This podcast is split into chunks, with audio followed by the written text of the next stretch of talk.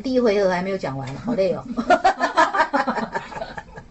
这曹雪芹太有学问了。甄士隐的解说里面，其实最后一句话是真正的重点，前面都是铺陈，最后一句话告诉你说甚荒唐，到头来都是为他人做嫁衣裳。在这一句话，有没有人要跟我分享？请问你理解了自己的生命里面哪些到头来都是为他人做嫁衣裳？有谁有这种深刻的理解？可以举手跟我对话。好，我们那个台北班的。嗯，我刚刚转换工作，然后呢，在这之前，在这之前呢，我在呃一个外国公司大概待了七年多，然后呢，每天都尽心尽力，可是呢，呃，终究就是一场空吧。就是离开的时候呢，虽然想要自己心里面心里想要好好的善了，但是呢，终究就是 应该也是不由尽的就离开了，所以呢。就是换了一场空，所以我觉得真的就是有点为他人作嫁衣裳的感觉。这位同学呢，他在一家也不错的外企，就是你你们口中的外企，前后待了七年。当他刚开始去的时候，其实这家公司呢，很多都还是一个草创的阶段。这个人以他过去职场的经历，帮这家外企建立了很多的制度，然后也把很多的活动办得风风光光的。也曾经握有这个权力的资源的高峰，可是无常会来找他。为什么？因为老板会换人，外企就是没几年就一换，没几年就一换，经不起这一换再换，一换再换，最后他所有的剩余价值都被榨干了。然后当他的剩余价值被榨干的时候，回头看，真的是为他人做嫁衣裳。所以要了解。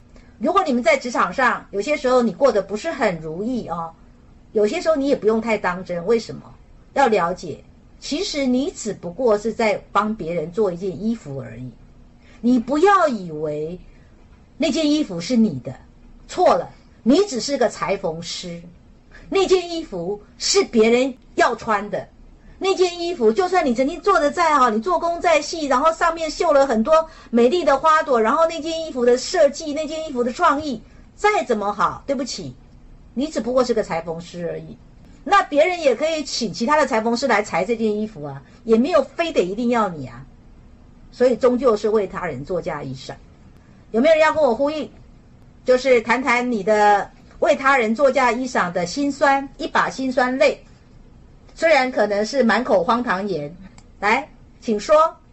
我就是这样子的。我其实是十多年之前回到我们这个本地来的，就是，然后呢，就是去年的时候呢，我妹妹她就是因为那赌博的事情，然后我其实回来是就是帮我父亲做一个工厂，然后做这个工厂呢，就是在二零零八年经济危机的时候呢，我们就是亏了很多钱，没想到去年呢，我妹妹就是更更胜一筹，就是。我就是输了很多钱，然后我们又把这个钱帮他去赔了，我就感觉到这个点，我觉得就是去年年底的时候，让我们就是都觉得很难过，好像就是我们辛苦了那么多年，不但是就是说亏了钱，然后而且还把，就是说在最困难、最难过的时候，他居然还还去赌博，然后输了一大把钱，我觉得这个就是我感觉就是这句话，就是甚荒唐，到头来都是为他人。作嫁衣裳，那你明白了这个道理，你怎么样去减少为他人作嫁衣裳这样的一种无奈呢？你有没有想过？我想过，我就是在想，是不是就是说要跟他，就是说那个界限，就是说要画的更清晰一些。好，我告诉你，你刚刚所讲的就是反映在手足的课题嘛，你好像不得不去承担，就是说那个担子很重，你也必须扛起来。担子很重，你必须扛起来，你也扛了。但是万一连你都扛扛不住怎么办呢？就是我在问你，你要不要被这个担子压垮？我就是不想压垮呀。就你要思索哦，你要思索说你到底能够扛多少斤？举例，你的手足要给你扛的是一百斤，举例了哈，一百公斤。如果你能够扛得起只有八十公斤的，你其实是被多出来的二十公斤给压垮了。这是第一个你要去思索的课题。第二个，捐钱撒钱。你得用钱在供养别人，你了解吗？你用钱在扮演一个泥菩萨的角色。为什么我这样说呢？你自己都日子都过不好了，你还想帮人呢？嗯我们帮助别人当然是一种人性之善，但是这个人性之善如果被过度滥用的时候，就变成人性之恶喽。那现在就是说我妹妹她自己就是说出去打工去了，就是去深圳那边，她的两个孩子，一个是我妈妈带着，就是那个两岁多的孩子我妈妈带着，然后另外一个大孩子呢，基本上就是我他寄宿嘛，平时就是我去负责。那这件事情我到底是去做还是不去做呢？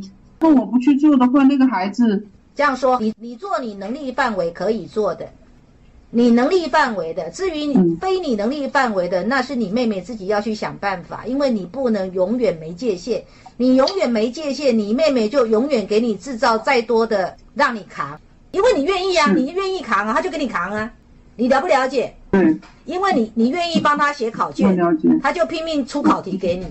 如果你不愿意帮他写考题，他自己要想办法写考题，或者他找别人帮他写，不然呢，你就被你的手足给绑架了。那我最重要就是要跟他们划清这个界限。我的意思不是叫你切割，我的意思是说你要知道你自己能够到哪里，做到哪里，超出的，嗯对不起，请他找别人。嗯只能跟你这样子哦，我只能跟你讲个大原则，至于细节你要如何操作，你自己要去斟酌，了解吗？